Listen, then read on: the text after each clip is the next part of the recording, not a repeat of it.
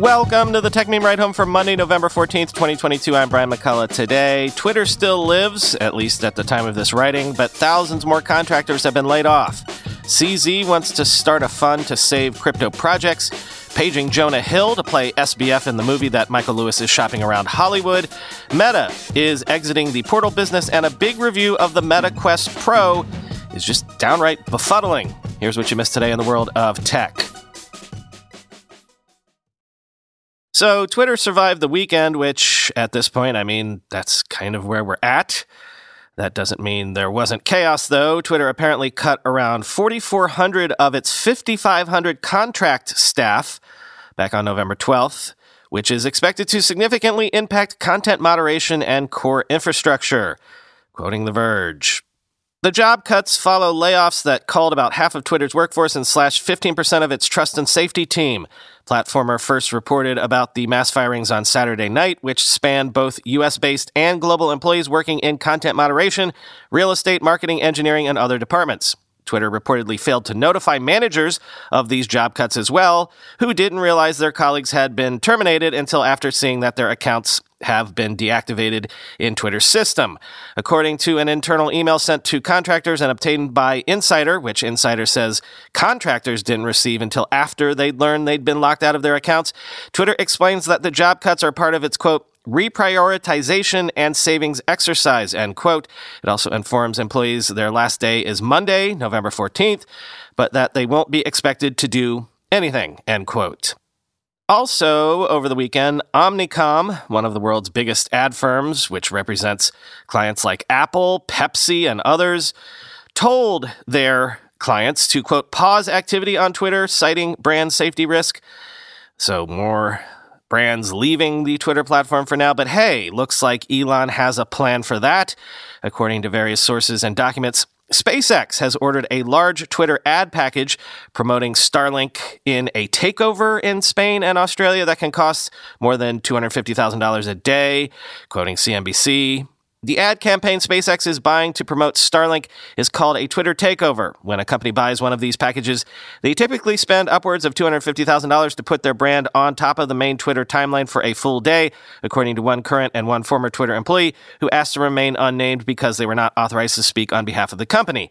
Users should see Starlink brand messaging for the first three times that they open the Twitter app on the day or days of the planned takeover campaign in Australia and Spain. The campaign, which was purchased in the last week, was slated to run in coming days, first in Australia, then in Spain. SpaceX has not typically purchased large advertising packages from Twitter in the past, the current and former employees said, end quote.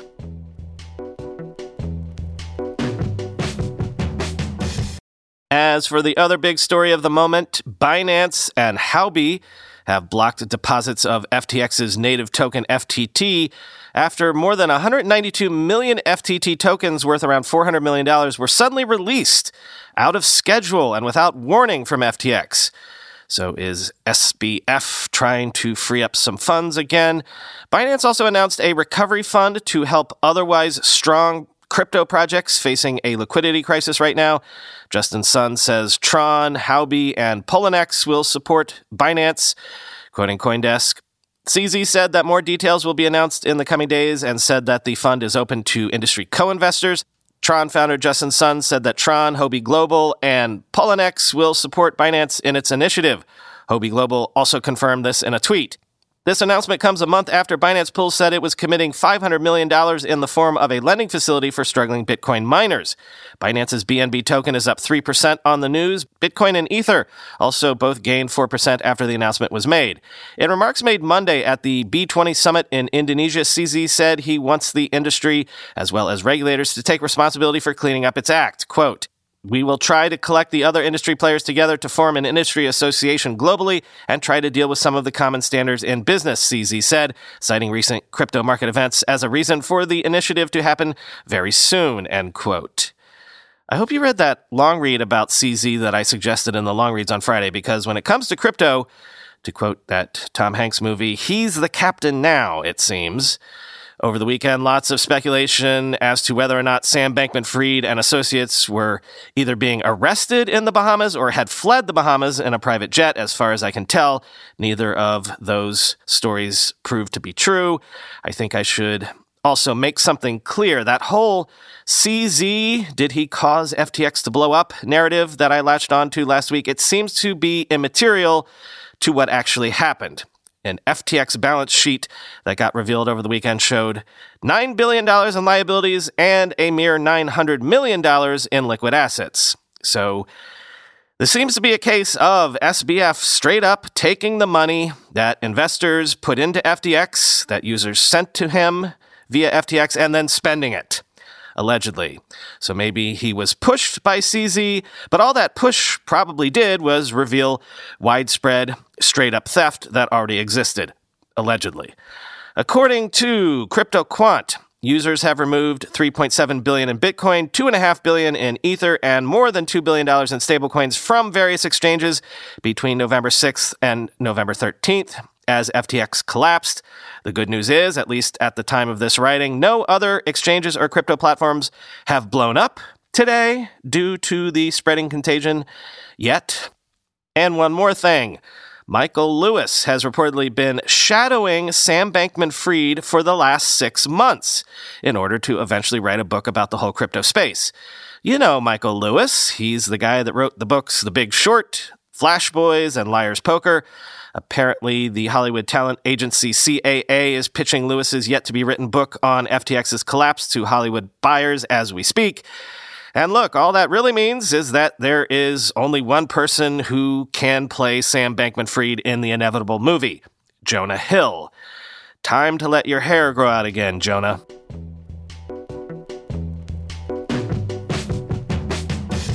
Jeff Bezos says he plans to give away the majority of his $124 billion net worth, but has offered few specifics on how he plans to do so. Bezos had been criticized for not signing up with the Giving Pledge, that whole thing that Warren Buffett, Bill Gates, and Mark Zuckerberg all signed up for to give away their fortunes while they were still alive. Quoting CNN Business, Though Bezos' vow was light on specifics, this marks the first time he has announced that he plans to give away most of his money. In a sit down interview with CNN's Chloe Melas on Saturday at his Washington, D.C. home. Bezos, speaking alongside his partner, the journalist turned philanthropist Lauren Sanchez, said the couple is, quote, building the capacity to be able to give away this money, end quote. Asked directly by CNN whether he intends to donate the majority of his wealth within his lifetime, Bezos said, Yeah, I do. Bezos said he and Sanchez agreed to their first interview together since they began dating in 2019 to help shine a spotlight on the Bezos Courage and Civility Award granted this year to musician Dolly Parton, end quote.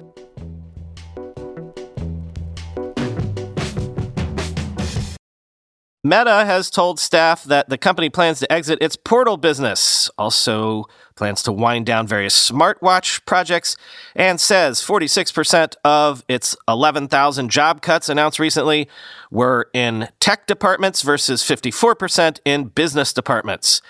Quoting Reuters, Meta had decided earlier this year to stop marketing portal devices known for their video calling capabilities to consumers and focus instead on business sales, Bosworth said. As the economy declined, executives decided more recently to make bigger changes, he said. It was just going to take so long and take so much investment to get into the enterprise segment, it felt like the wrong way to invest your time and money said Bosworth. Portal had not been a major revenue generator and drew privacy concerns from potential users. Meta had yet to unveil any smartwatches. Bosworth said the smartwatch unit would focus instead on augmented reality glasses.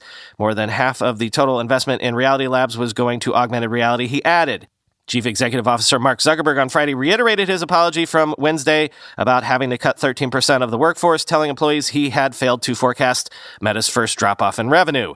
Revenue trends are just a lot lower than what I predicted. Again, I got this wrong. It was a big mistake in planning for the company. I take responsibility for it, Zuckerberg said.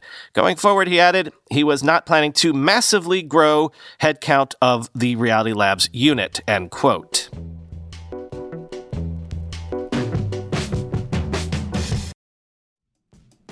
We all know there are things in life that you have to compromise on, but when it comes to your health, there is no compromise. So don't go back to that one doctor who uses your appointment to catch up on the latest headlines, their family group chat, their crossword puzzles, just because they're available right now or they take your slightly sketchy insurance. Instead, check out ZocDoc, the place where you can find and book doctors who will make you feel comfortable, listen to you, and prioritize your health. And you can search by location, availability, and insurance, so literally no compromises here because with ZocDoc, you've got more options than you know. ZocDoc is a free app and website where you can search and compare highly rated in network doctors near you and instantly book appointments with them online. Once you find the doc you want, you can book them immediately, no more waiting awkwardly on hold with a receptionist. And these docs all have verified reviews from actual real patients. We're talking about booking appointments with tens of thousands of top rated, patient reviewed, credible doctors and specialists. I have personally used ZocDoc to find a podiatrist when I needed one for the first time ever in my life. Go to ZocDoc.com slash slash techmeme and download the ZocDoc app for free. Then find and book a top rated doctor today. That's Z-O-C-D-O-C dot com slash techmeme. ZocDoc.com slash techmeme. When you go through airport security, there's one line where the TSA agent checks your ID and another line where a machine scans your bag. The same thing happens in enterprise security, but instead of passengers and luggage, it's end users and their devices. These days, most companies are pretty good at the first part of the equation where they check user identity, but user devices can roll right through authentication without getting inspected at all. In fact, 47% of companies allow unmanaged, untrusted devices to access their data. That means an employee can log in from a laptop that has its firewall turned off and hasn't been updated in six months, or worse, that laptop might belong to a bad actor using employee credentials. Kolide finally solves the device trust problem. Kolide ensures that no device can log into your Okta protected apps unless it passes your security checks. Plus, you can use Kolide on devices without MDM, like your Linux fleet, contractor devices, and every BYOD phone and laptop in your company. Visit kolide.com slash ride to watch a demo and see how it all works. That's K-O-L-I-D-E dot com slash ride, kolide.com slash ride. Finally, today, from The Verge's Adi Robertson, a review of the Meta Quest Pro. And it just ain't good. I'm going to actually jump around with quotes from different parts of the piece to show you the various ways that it sounds not good. But the bottom line to me is this thing just really sounds confusing, like a product without any sense of what its market is. It kind of sounds just like a big bust. Quote, so, the Quest Pro, Meta's new virtual reality headset, is facing a lot of pressure. It has to start delivering on a huge set of promises about the future of work. It's meant to host meetings, replace big monitors, and create a more lasting sense of connection to other people in VR. Meta has seen modest success with its Quest 2 game console, but the Quest Pro is the start of a new generation of computers, a $1,499 product designed to run Microsoft software and sold by Accenture. The problem is, the Quest Pro isn't very good. It's a device seemingly launched without a plan or purpose, highlighting VR's persistent drawbacks without making good use of its strengths, and topped off with some irredeemably bad software. We might be seeing a roadmap for where Meta is going, but right now it's not a particularly fun place to be. And if Meta lingers there much longer, its metaverse is in trouble. Since its first demo, using the Quest Pro has become uniquely torturous. Its ring puts practically all its substantial weight on my upper forehead, sometimes leaving a numb and tingling strip along my hairline.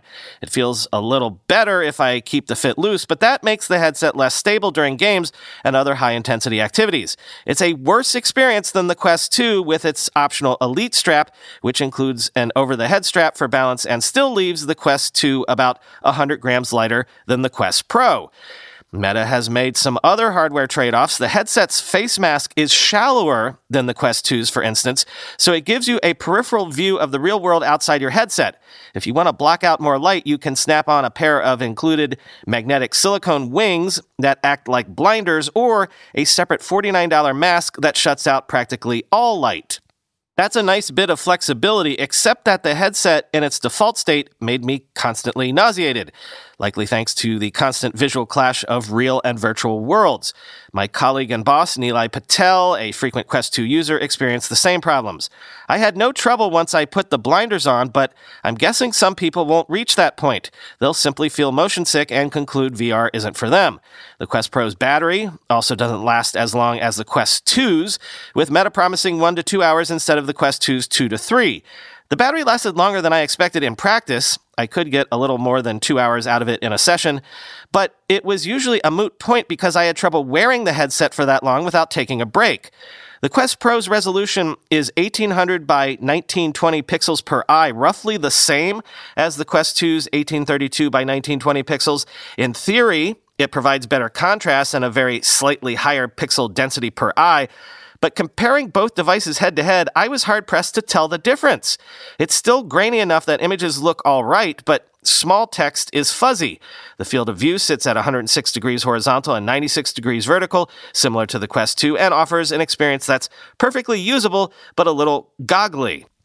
For the average VR user, I can't recommend the Quest Pro over Meta's old headset, particularly given the massive price difference.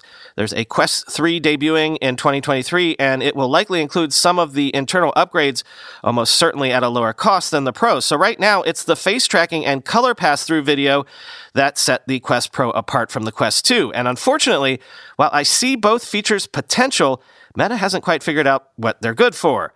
Pass through video is a midpoint between conventional VR and HoloLens style AR glasses, displaying a live video feed of the real world through a headset. It offers real advantages over AR glasses right now, including typically a wider field of view and virtual objects that look completely solid rather than remaining a little bit transparent. That enables things like virtual big screen monitors that sit in front of your face in an otherwise visible office. But Meta's color pass through doesn't look remotely like the real world. Video footage is fuzzy in the Quest Pro's grainy display. The feed is murky in low light, washed out or flickery in bright light, and sometimes luridly saturated in between. Reading real world phone or computer screens through it is virtually impossible. It's a fine system for dipping into the physical world while you have a conversation or get a cup of coffee, but it's not vastly more useful or pleasant than the Quest 2's black and white pass through. Eye tracking, meanwhile, enables foveated rendering, which lets apps display virtual objects in more detail by only sharply rendering the pixels in front of your eyes. It's a promising feature, especially for gaming, since the Quest is still running on a mobile chipset with limited power. But again, the current use is limited. Meta has one confirmed app that uses foveated rendering, the game Red Matter 2, which renders at a high resolution in the Quest Pro, but is still held back by that fundamental graininess. Face tracking is primarily useful in Horizon, the meta social platform that includes a Roblox like recreational metaverse called Worlds and a personal office dubbed Workrooms. Worlds and Workrooms are available for the Quest 2 and Quest Pro alike, but Workrooms is particularly aimed at pro users, and there's just no nice way to put it, it's one of the worst apps I've ever used. Workroom's personal office component is a little better, mostly because it's simpler. As mentioned above, the feature lets you install remote desktop software on your Mac or PC and then project your real computer inside the headset on up to three virtual big screens but the Quest Pro hardware isn't ready for full time office work. It's too heavy to be comfortable, and its screen makes website and app text maddeningly fuzzy. I swore I would use the headset as a full time computing device during this review, but I managed about a day before scaling back to short sessions. It was just too painful for my eyes and head.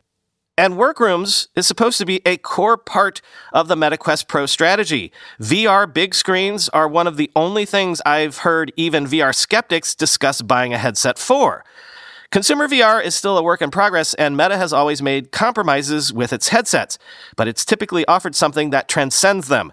The original Oculus Rift had no motion controllers and an elaborate tracking setup, but it launched with games that highlighted the sheer wonder of looking around in a VR space. The first Quest had limited graphical power, but it offered a catalog of experiences that worked great with wireless VR and motion controllers. These headsets offered options that nothing else on the market could match. The Quest Pro doesn't have any of that careful management. Meta is promoting it for uses that its hardware still can't make enjoyable, offering technically innovative features without doing a good job of showcasing them. Even at their worst, earlier Meta headsets felt a little bit like magic. Using the Quest Pro just feels like work, end quote.